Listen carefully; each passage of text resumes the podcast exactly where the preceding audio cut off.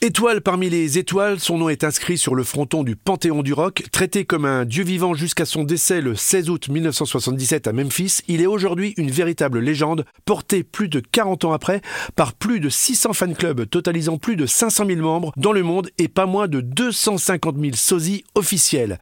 Elvis Presley, le King, est indétrônable, même si, et c'est pas vraiment drôle, c'est sur le trône, la cuvette de ses toilettes donc, que le King fut découvert à la suite d'une attaque cardiaque.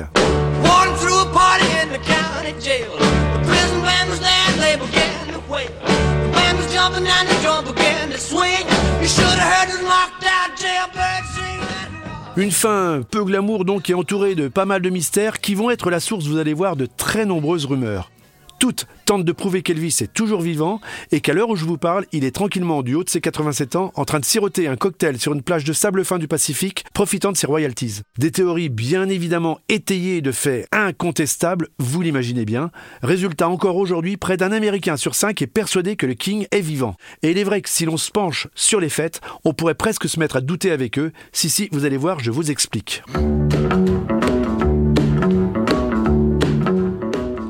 Ne trouvez-vous pas étonnant, par exemple, que quand la police arrive chez lui, seulement quelques minutes après avoir été informé de sa mort, la salle de bain est entièrement nettoyée? Si, si, c'est marqué dans le rapport. Et comment expliquez-vous que le certificat de décès mentionne un poids de 85 kg, alors que tout le monde sait très bien qu'Elvis dépassait largement les 100 kg sur ces derniers jours, un certificat qui en plus ne sera rédigé que deux mois après sa mort? Un premier constat avait apparemment été fait le jour même, mais comme par hasard, il aurait disparu.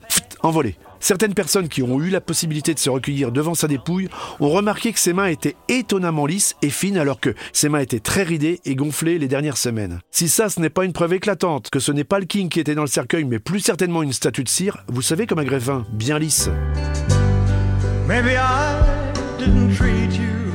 Attendez, ce n'est pas fini.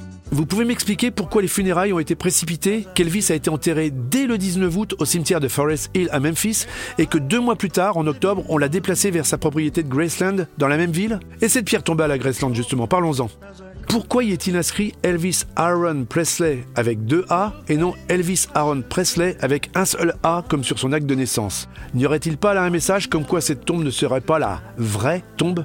Bon, là je vais un peu casser l'ambiance, mais les complotistes devraient savoir que c'est Elvis lui-même, en référence au nom biblique, qui avait rajouté dans son nom de scène ce deuxième A, et je pense donc qu'il aurait aimé que ce A doublé le suive jusqu'à sa mort. Mais bon, Allez maintenant, on rentre dans le dur. Oui, parce que figurez-vous que des guichetiers de l'aéroport de Memphis sont certains d'avoir reconnu le King le jour même de sa mort, grimé, acheté un billet aller seul pour Buenos Aires.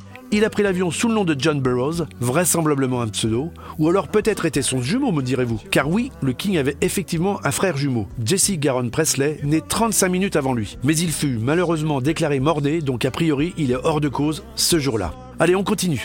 On s'est aperçu après la mort du King qu'il n'avait jamais commandé ses costumes de la tournée qui devait pourtant débuter très prochainement. Et ce n'était pas dans ses habitudes apparemment.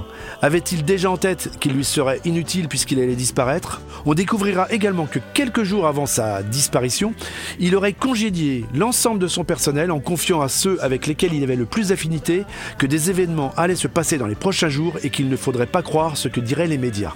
Il est à noter également qu'aucun transfert d'argent n'a eu lieu entre la compagnie d'assurance et la famille alors qu'un contrat avait été souscrit. De quoi imaginer que cette somme ait été versée à un tiers, un anonyme à l'abri d'une île déserte, par exemple, pour survivre jusqu'à ses vieux jours. Tiens, celle-là, je l'aime bien.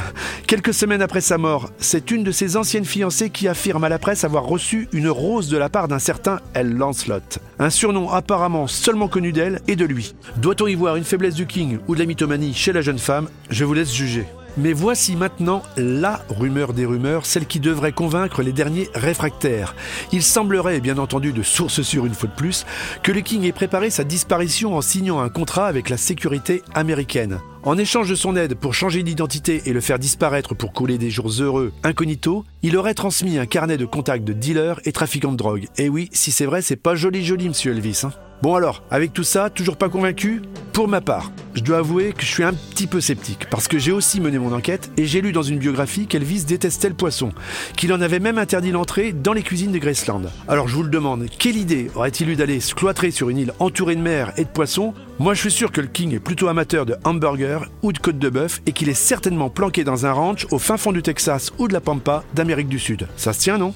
Rock Story, c'est fini. On se retrouve très vite avec une nouvelle anecdote incroyablement rock.